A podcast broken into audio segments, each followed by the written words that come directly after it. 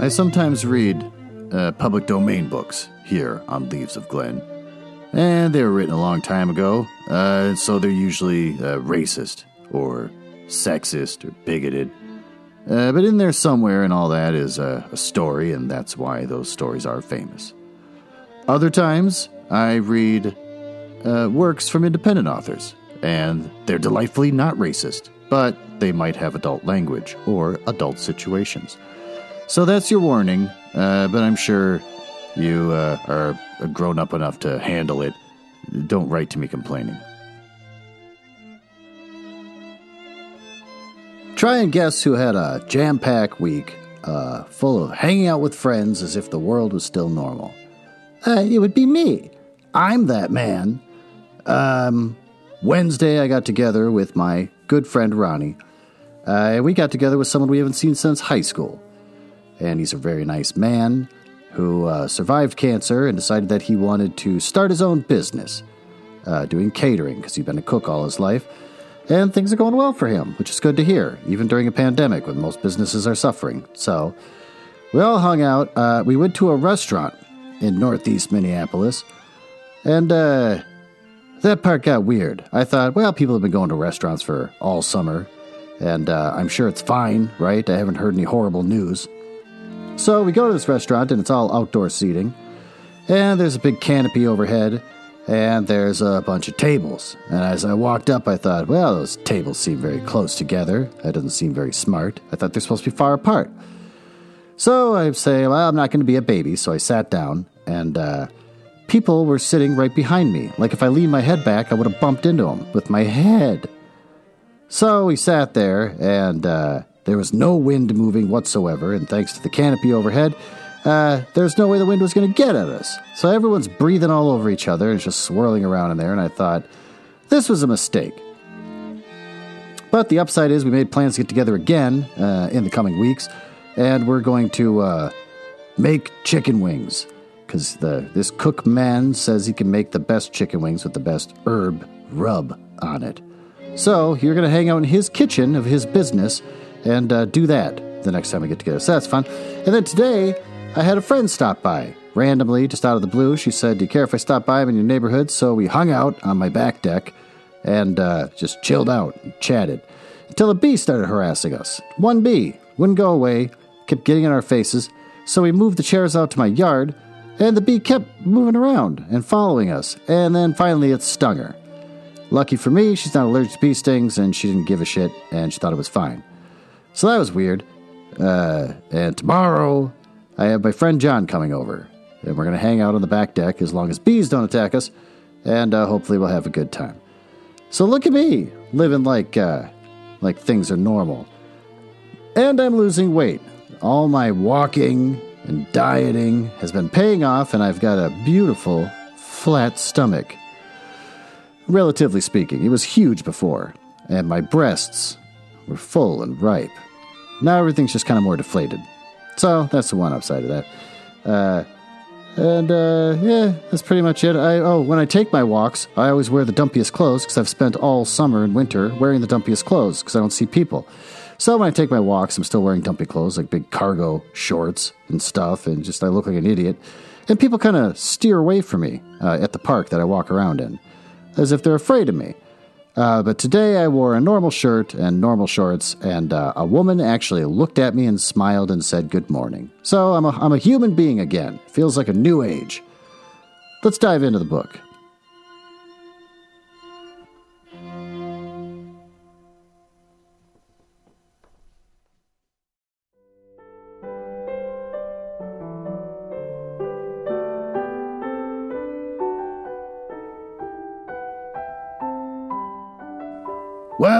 As always, uh, I'm not going to read about the author because he's uh, we've already read about him in the first episode of this uh, series. So uh, we're going to read uh, more fun facts about Samuel Langhorne Clemens, also known as Mark Twain.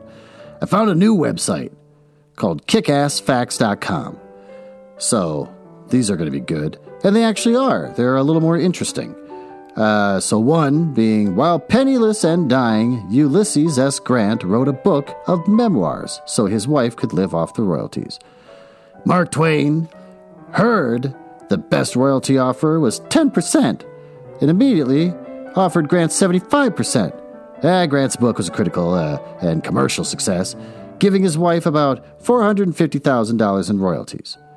So, Mark Twain can be a very nice guy. Uh, and he'll even say things like uh, that he's traveled extensively, and he once said, Travel is fatal to prejudice, bigotry, and narrow mindedness, and many of our people need it sorely on these accounts. Broad, wholesome, charitable views of men and things cannot be acquired by vegetating in one little corner of the earth. Which he could have taken his own advice because of his attitude towards Native Americans and Asians. He hated them. So, those were actually pretty good. And I thought, well, maybe I don't have to go to whatthefact.com, but now it's tradition uh, until we get through this book. We're only 77% of the way through the book, uh, according to my Kindle. So, uh, we'll just keep it going. Uh, this time we're going to read about uh, Charles Dickens. Ah, yes. He was obsessive and compulsive. Uh, this says obsessive and compulsive are the charms. So, whatthefact.com, still horribly translated. Charles Dickens comes from a poor family. But he's fortunate enough to attend school. He was obsessive and compulsive. That's the end of that entry. Beautifully written. Uh, next one Charles Dickens, The Cruel Past, which is already good. When he was 11, uh, as a result of his father being in prison and to help provide for his family, he was forced to leave school, uh, take his first job in the blacking, uh, in parentheses, shoe polish, factory, applying the labels to the bottles. In his life, he had never discussed this experience. Let's read one more for the heck of it. It's Dickens, after all. Dickens started to write as a reporter. Ah, he underwrote articles to journals called The Mirror of Parliament and The True Sun. He had a secret study room in his house. so there you go. All right, well, let's dive into chapters 28 and 29 of uh, The Adventures of Tom Sawyer.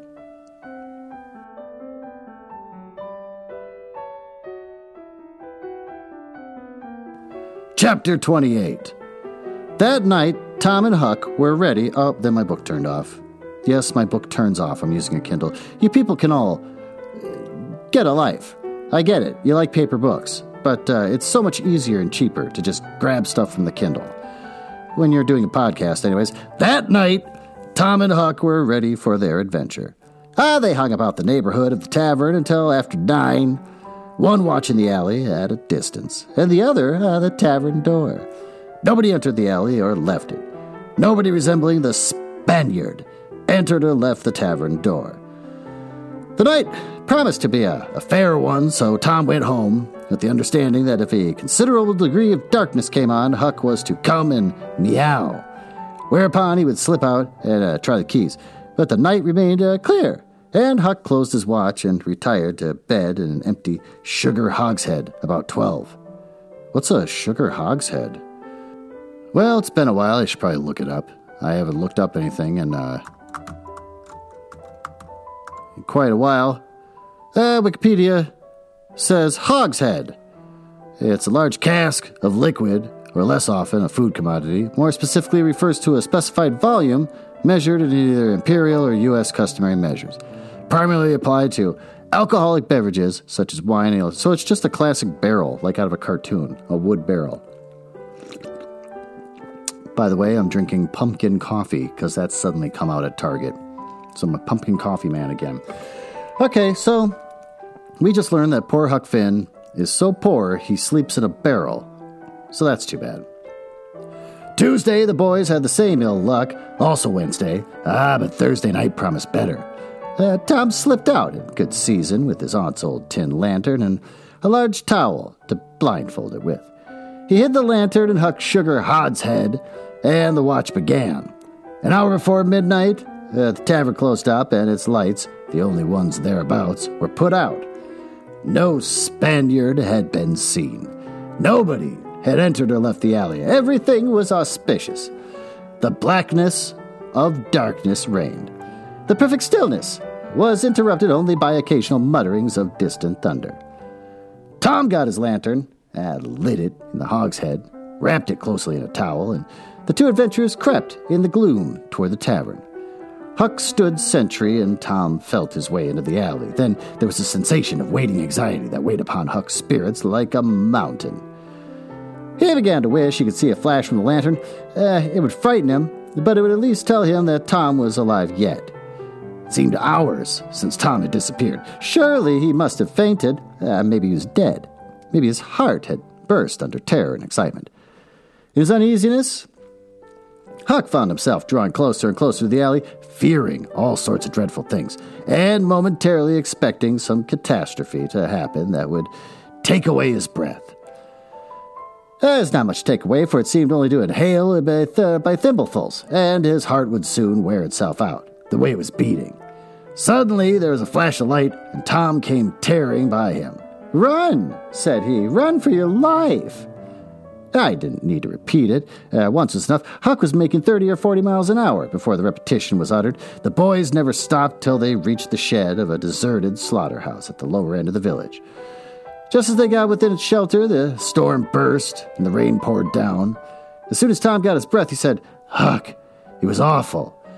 I tried two of the keys, just as soft as I could, but they seemed to make such a power of racket that I couldn't hardly get my breath. I was so scared. They wouldn't turn in the lock either. Well, without noticing what I was doing, I took hold of the knob and open comes the door. It wasn't locked. I hopped in and took off the towel, and the great Caesar's ghost yeah, hey, uh, what? What'd you say, Tom? Oh, Huck, I almost stepped onto Injun Joe's hand. No. Yes.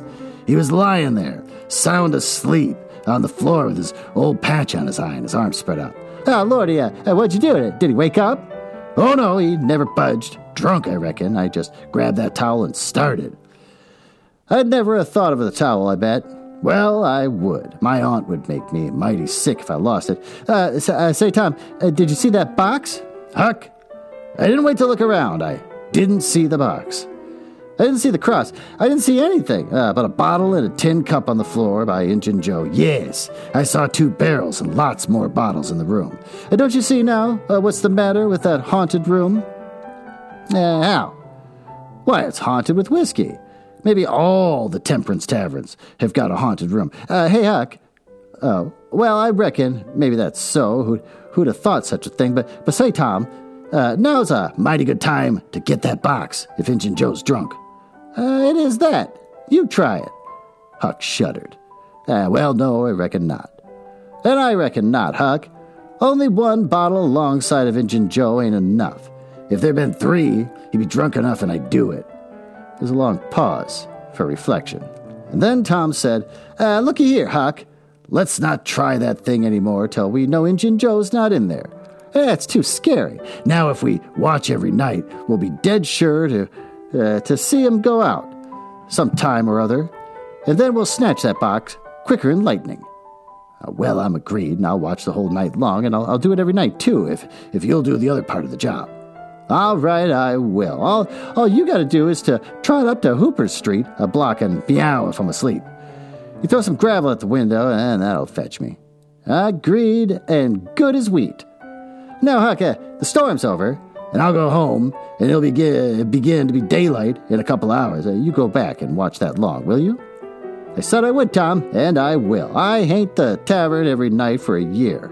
Oh, haunt. It's H A apostrophe N T, so Haint. I don't know, whatever. I'll sleep all day and I'll stand watch all night. Ah, that's all right. Now, uh, where are you going to sleep? And Ben Rogers' hayloft. He, he lets me. And so does uh, his paps. Ooh, N word man. Ugh, boy, that almost came out of my mouth, too. I was on a roll there. Uncle Jake. I tote water for Uncle Jake whenever he wants me to, and anytime I ask him, uh, he gives me a little something to eat so he can spare it. Uh, he's a mighty good N word, Tom. he likes me because I don't ever act as if I was above him. Sometime I've sat right down and eat with him. Oh, well, isn't that nice of him? You needn't tell that. A body's got to do things when he's awful hungry. He wouldn't want to, uh, to do a steady thing. Well, if I don't want you in the daytime, I'll let you sleep. I won't come bothering round. Anytime you see something's up in the night, uh, just skip right around and meow. Ah, chapter 29. The first thing Tom heard on Friday morning was a glad piece of news. Judge Thatcher's family had come back to town the night before. Oh, both Injun Joe and the treasure sunk into secondary importance for a moment, and Becky took the chief place in the boy's interest. He saw her, and they had an exhausting good time playing uh, uh, Hipsy and Gully Keeper with a crowd of their schoolmates. Ah, the day was completed and crowned in a particularly satisfactory way. Becky teased her mother to a point the next day for the long promised and long delayed picnic. And she consented. Ah, the child's delight was boundless, and Tom's not more moderate. The invitations were sent uh, before sunset, and straightway the young folks of the village were thrown into a fever of preparation and pleasurable anticipation. Tom's excitement enabled him to keep awake until a pretty late hour, and he had good hopes of hearing Huck's meow and having his treasure to astonish Becky and the picnickers with the next day. Uh, but he was disappointed no signal came that night. Morning came, eventually, and by 10 or 11 o'clock, a giddy and rollicking company was gathered at Judge Thatcher's, and everything was ready for a start. It was not the custom for uh, uh, elderly people to mar the picnics with their presence. Uh, the children were considered safe enough under the wings of a few young ladies of 18. Ah, and a few young gentlemen of 23 or thereabouts. Ah, the old steam ferry boat was chartered for the occasion. Presently, the gay throng filled up the main street, laden with provision baskets. Sid was sick and had to miss the fun. Mary remained at home to entertain him, and the last thing Miss Thatcher said to Becky was, uh, uh, you'll not get back till late. Perhaps you better stay all night with some of the girls that live near the ferry landing, child. Uh, then I'll stay with Susie Harper, Mama. Very well, and mind you behave yourself and don't be any trouble. Presently, as they tripped along, Tom said to Becky, uh, say, uh, say, I'll tell you what we'll do. Instead of going to Joe Harper's, uh, we'll climb right up the hill uh, and stop at the Widow Douglas. Ah, she, she'll have ice cream and she has it most every day, dead loads of it. Oh, and she'll be awful glad to have us. Oh, that'll be fun. And then Becky reflected a moment and said, Yeah, but what will Mama say? How she'll ever know? The girl turned the idea over in her mind and said reluctantly, I reckon it's uh, wrong, but. Yeah, but shucks, your mother won't know, uh, so what's the harm? All she wants is that you'll be safe, and I'll bet you she'd have said, Go there, if she'd have thought of it. I know she would. The widow Douglas? Splendid hospitality was a tempting bait. It and Tom's persuasions presently carried the day, so it was decided to say nothing, anybody, about the night's program. Presently, it occurred to Tom that maybe Huck might come this very night and give the signal. The thought took a deal of spirit out of his anticipations. Still, he could not bear to give up the fun at Widow Douglas's. And why should he give it up, he reasoned. The signal did not come the night before, so why should it be any more likely to come tonight? Ah, the sheer fun of the evening outweighed the uncertain treasure, and boy like he determined to yield to stronger inclination and not allow himself to think of the box of money and of the time that day. Three miles below town, the ferryboat stopped at the mouth of Woody Hollow and tied up. The crowd swarmed ashore, and soon the forest distances and craggy heights echoed far and near with shoutings and laughter. All the different ways of getting hot and tired were gone through with, and by and by the rovers straggled back to camp fortified with reasonable appetites.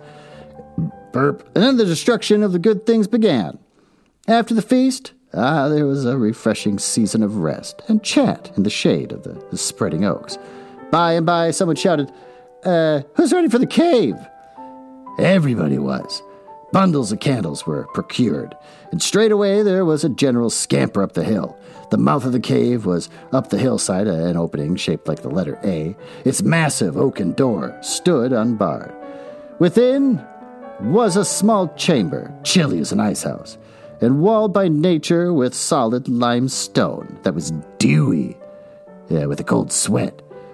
It was romantic and mysterious to stand here in the deep gloom and look out upon the green valley shining in the sun.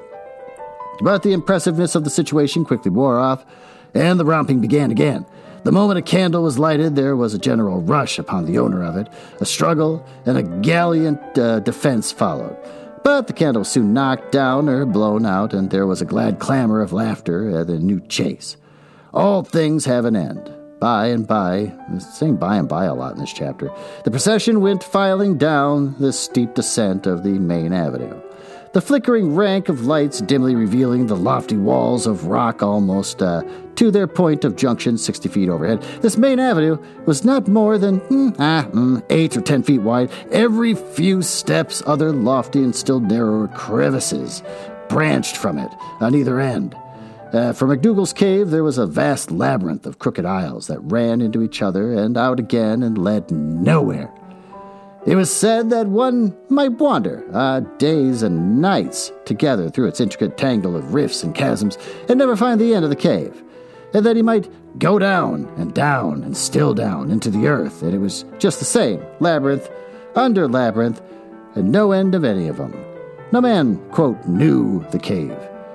That was an impossible thing. Most of the young men uh, knew a portion of it, and it was not customary to venture much beyond this known portion.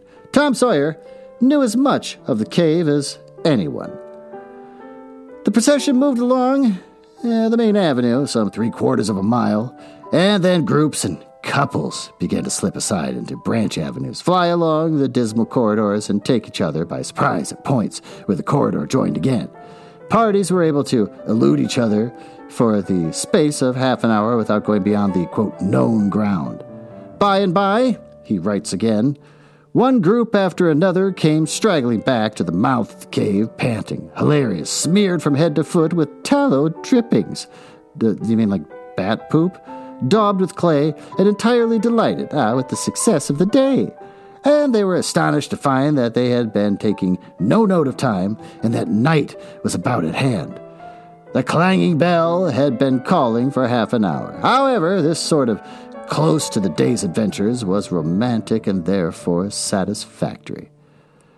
When the ferryboat, with her wild fright, pushed into the stream, nobody cared sixpence for the wasted time but the captain of the craft.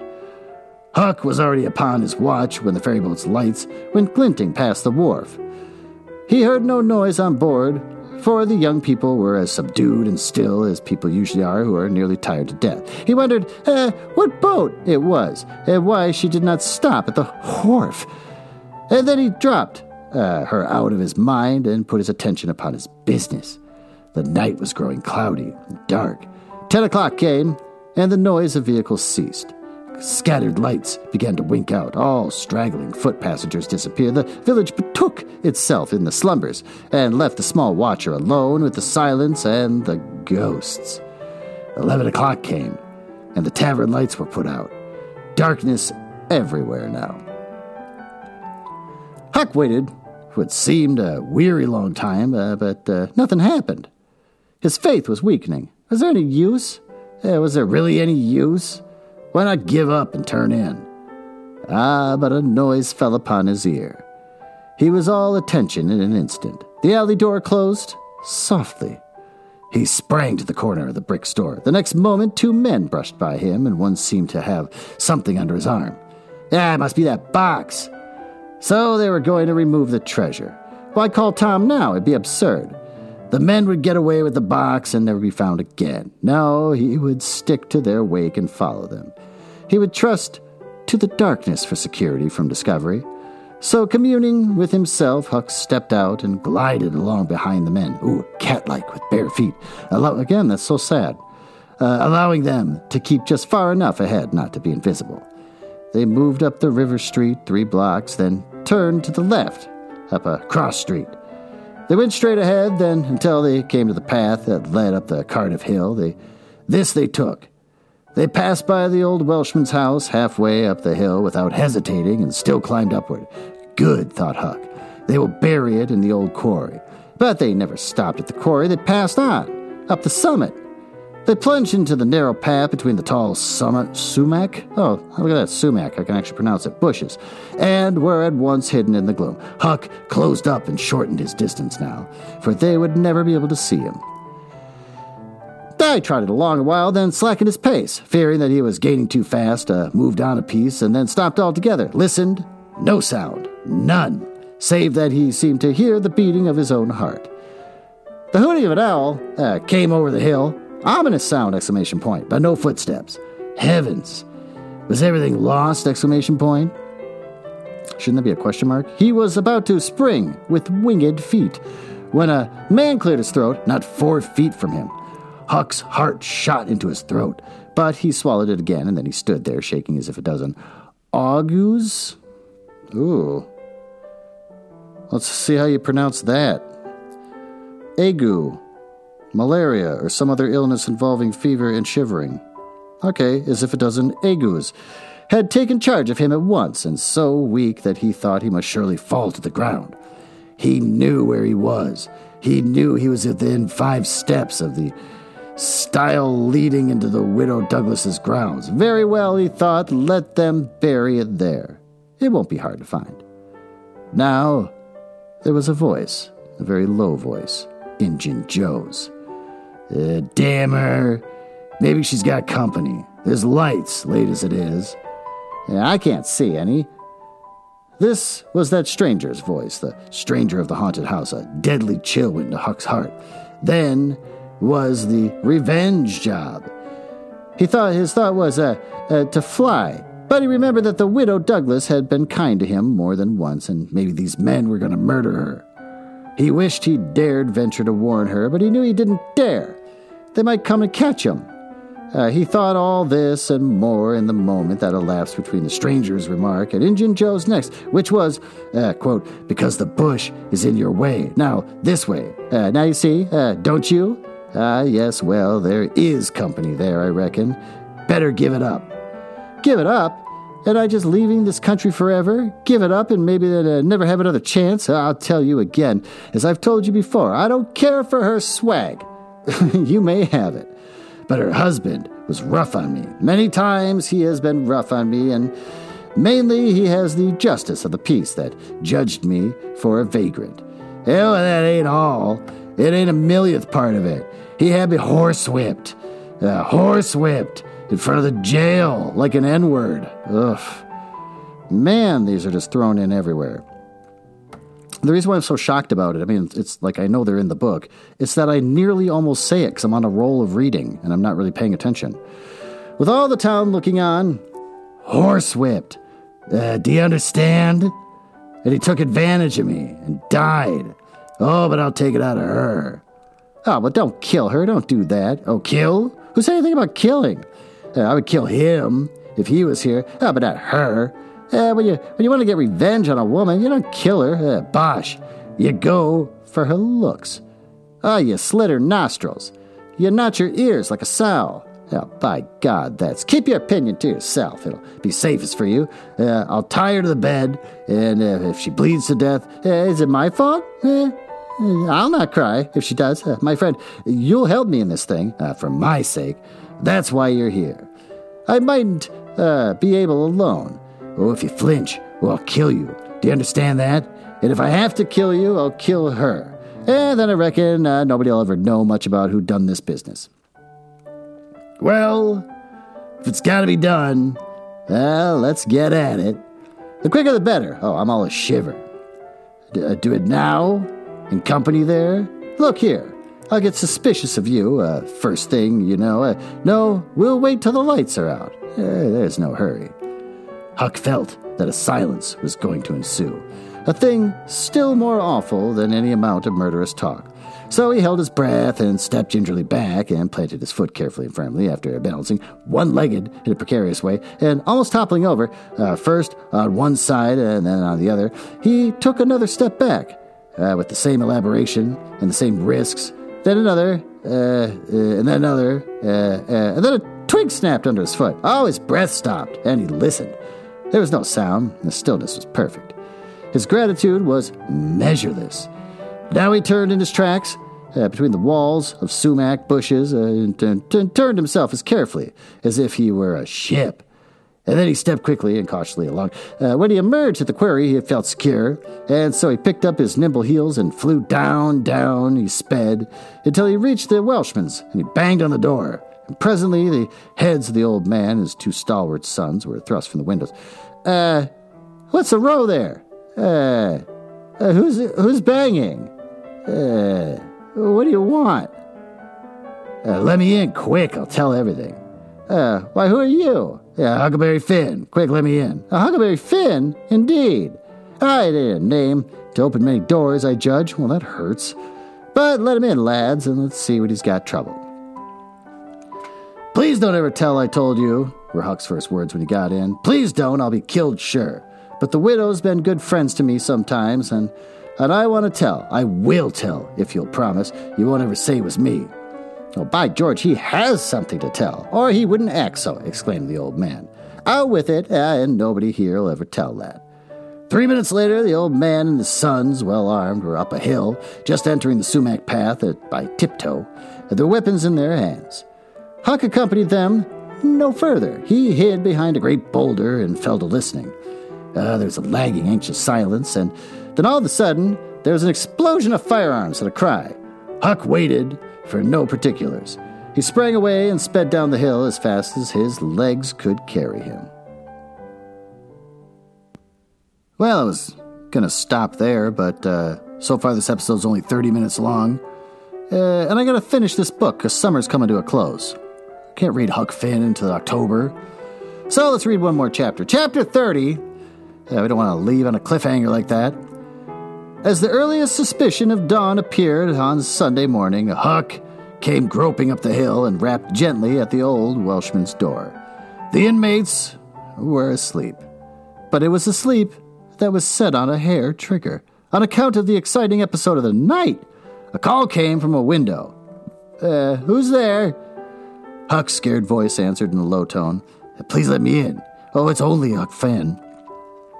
It's a name that can open this door day or night, lad, and welcome. These were strange words to the vagabond boy's ear. Well, that's sad. And the pleasantest he had ever heard. Well, that's also sad.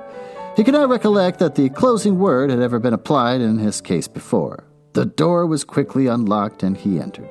Huck was given a seat, and the old man and his brace of tall sons speedily dressed themselves. Ah, now, my boy, I hope you are good and hungry, because breakfast will be ready as soon as the sun's up.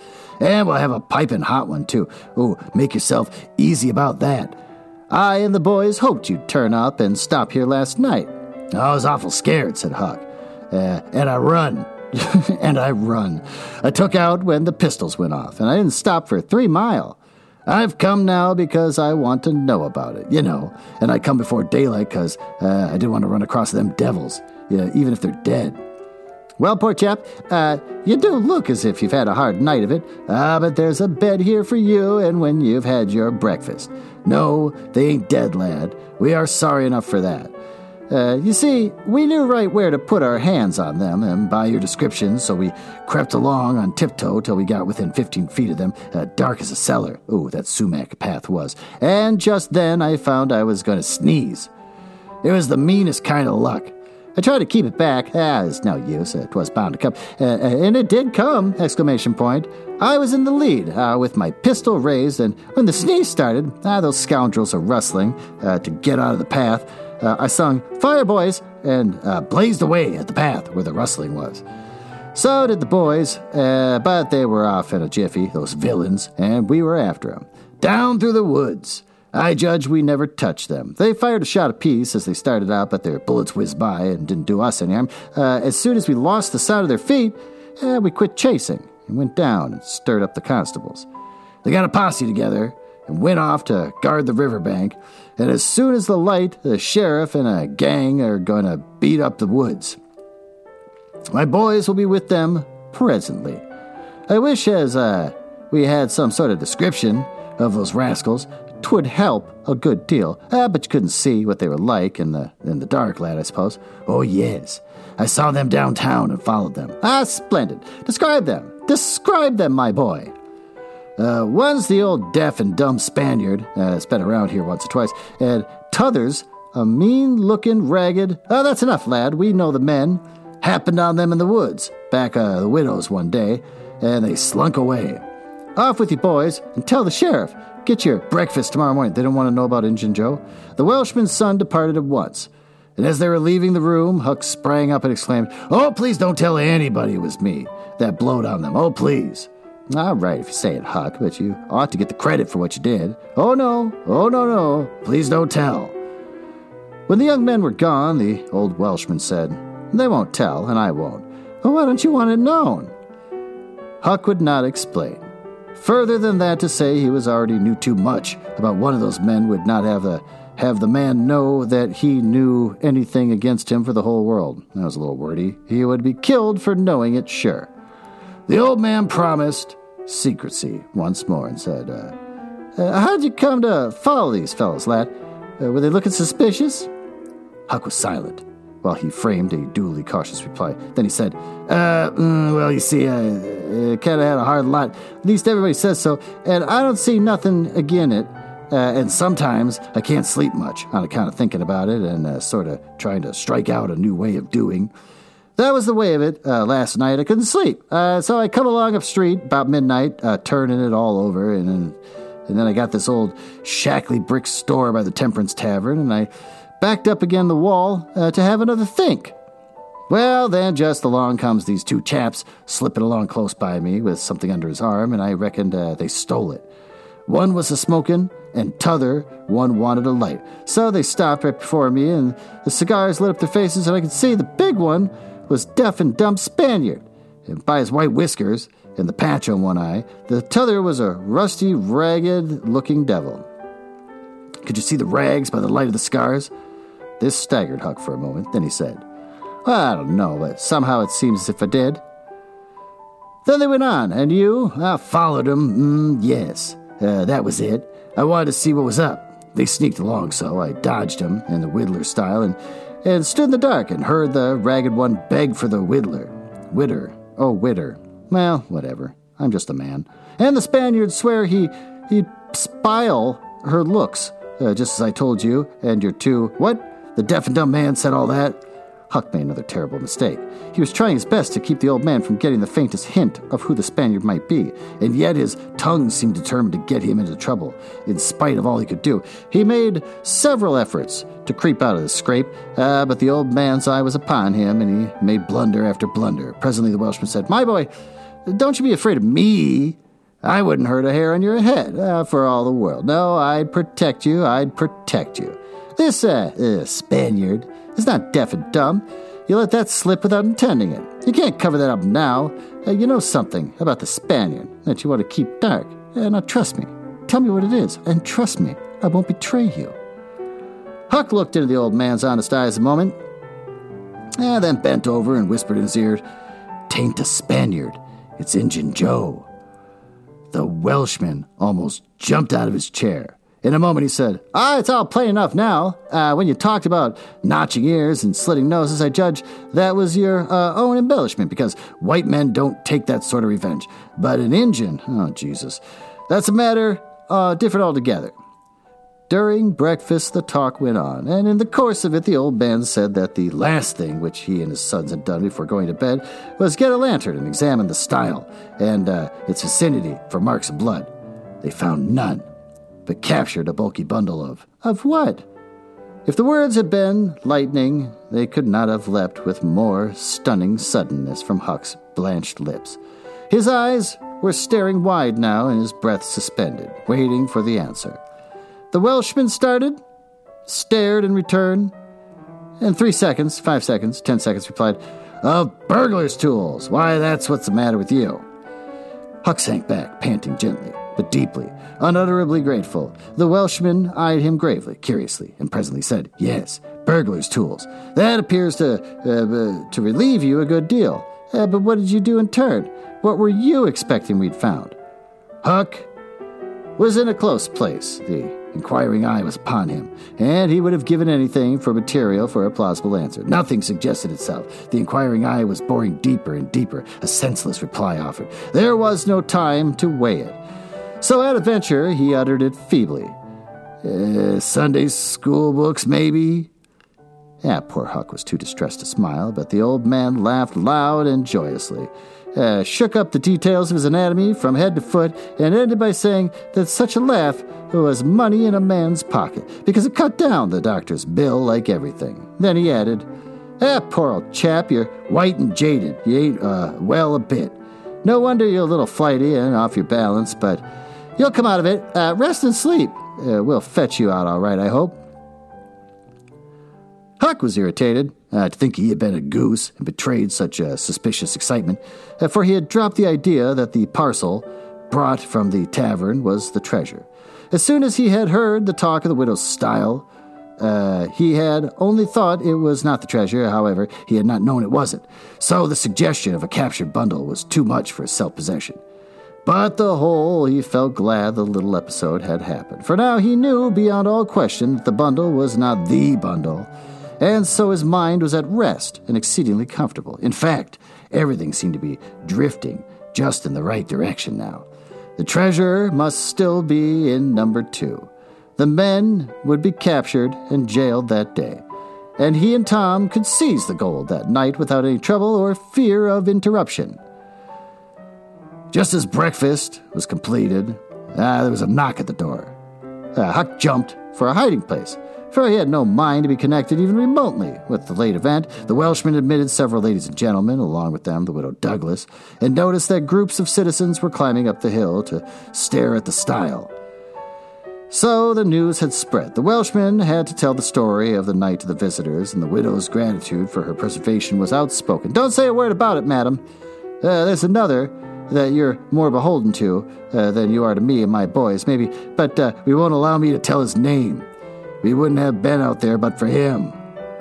Of course, this excited a curiosity so vast that it almost belittled the main matter. But the Welshman allowed it to eat into the vitals of his visitors, and through them he transmitted to the whole town, for he refused to part with his secret. When all else had been learned, the widow said, uh, I went to sleep reading in bed and slept straight through all the noise. Uh, why don't you come and wake me? Yeah, we judged it wasn't worthwhile. Those fellows weren't likely to come again. Uh, they hadn't any tools left to work with. And what was the use of waking you up uh, and scaring you to death? My three, mmm, N word men. Not the real N word, but the still offensive but slightly less offensive N word. Stood guard at your house all the rest of the night. They've just come back. More visitors came, ah, and the story had to be told and retold a couple hours more. There was no Sabbath school uh, during day school vacation, uh, but everybody was early at church. The stirring event was well canvassed. News came that not a sign of the two villains had uh, been yet discovered. When the sermon was finished, Judge Thatcher's wife dropped uh, alongside of Miss Harper as she moved down the aisle with the crowd and said, uh, is my Becky going to sleep all day? I just expected she'd be tired to death. Uh, your Becky?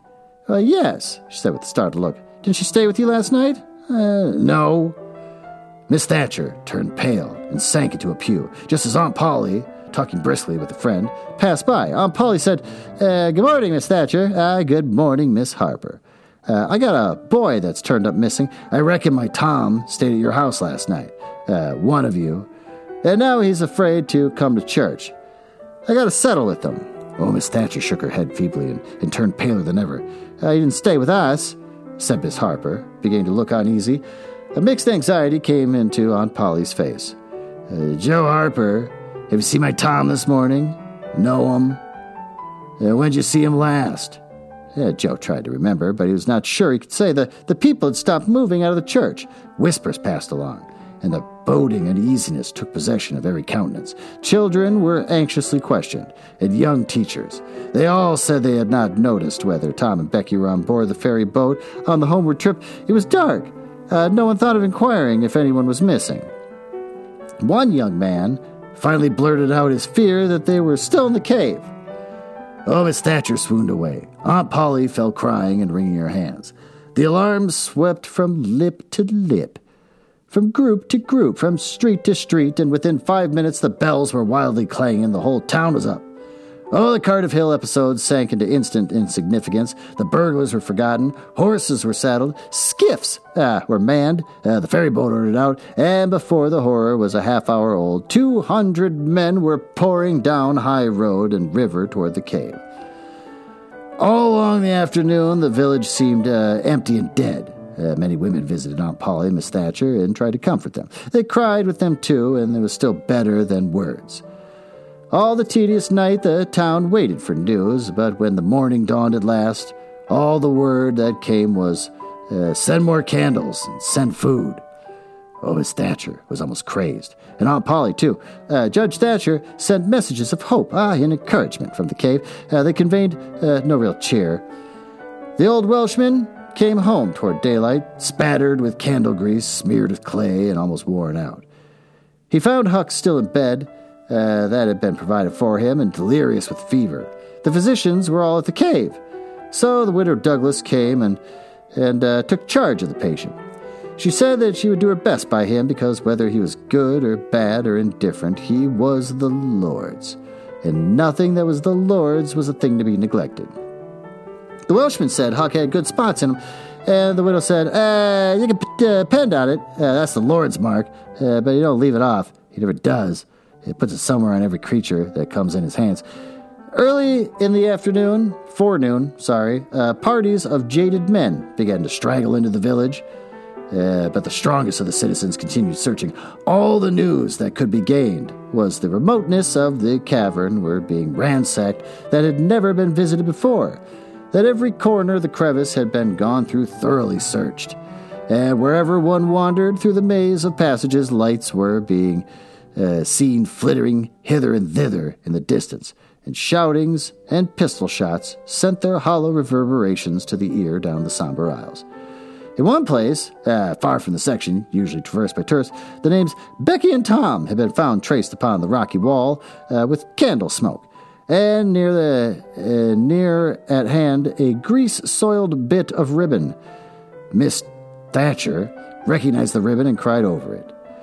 She said it was the last relic she should ever have of her child, and that no other memorial of hers could ever be so precious, because this one parted latest from the living room uh, living body, sorry, before the awful death came. Some said now and then, in a cave far away, speck of light would glimmer, and then a glorious shout would burst forth, and a score of men go trooping down the echoing aisle. And then a sickening disappointment always followed. The children were not there. It was only a searcher's light. Three dreadful, dreadful days and nights dragged their tedious hours along, and the village sank into hopeless stupor. No one had a heart for anything. The accidental discovery just made, uh, the proprietor of the Temperance Tavern kept liquor on his premises, scarcely fluttered uh, the public pulse. Tremendous as the fact was, uh, a lucid interval, Huck feebly led up to the subject of the taverns and finally asked, dimly dreading the worst, if anything had been discovered at the Temperance Tavern since he had been ill. Yes, said the widow. Huck started up in bed, wild eyed. Uh, what? What was it? The liquor and the place had been shut up. Lie down, child. What a turn you did give me. Uh, only just tell me one thing. Uh, just one, please. Was it Tom Sawyer that found it? The widow uh, burst into tears. Uh, hush, child, hush, hush, child. I've told you before you must not talk. You are very, very sick.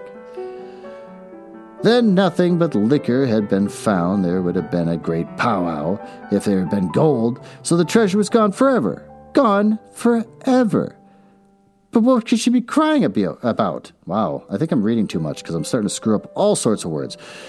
Curious that she should cry. These thoughts worked their dim way through Huck's mind, and under the weariness that gave him, he fell asleep. The widow said to herself, There, he's asleep. Poor wreck. Tom Sawyer find it. Pity, but somebody could find Tom Sawyer. Ah, there ain't many left now that's got hope enough or strength enough either to go on searching.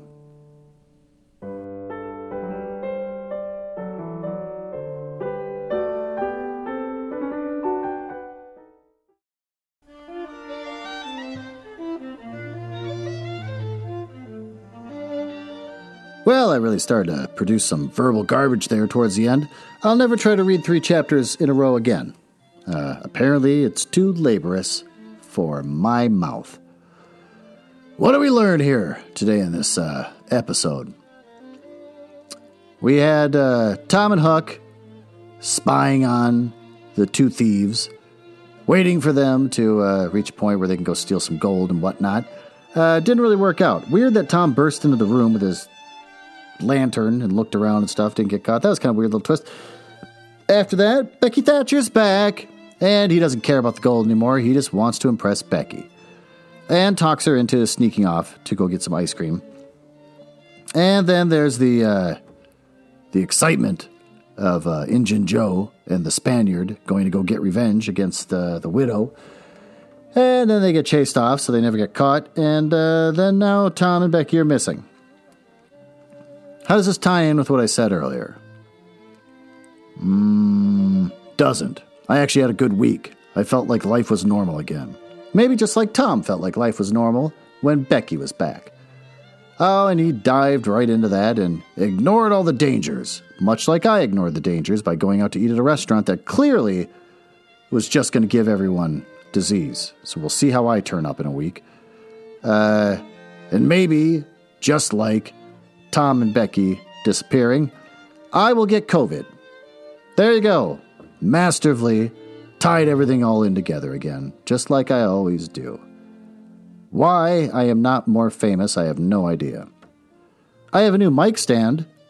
Uh, it clamps onto the table like a lamp, and uh, that makes life a heck of a lot easier. I don't have to worry about accidentally knocking over the stand that holds my mic. So, uh, just more hubris on my part, as uh, my health will probably continue to decline as the week goes on.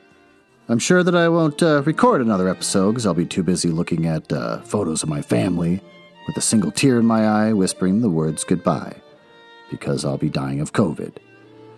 So, with that, thanks for listening, and uh, I will talk to you uh, later next week.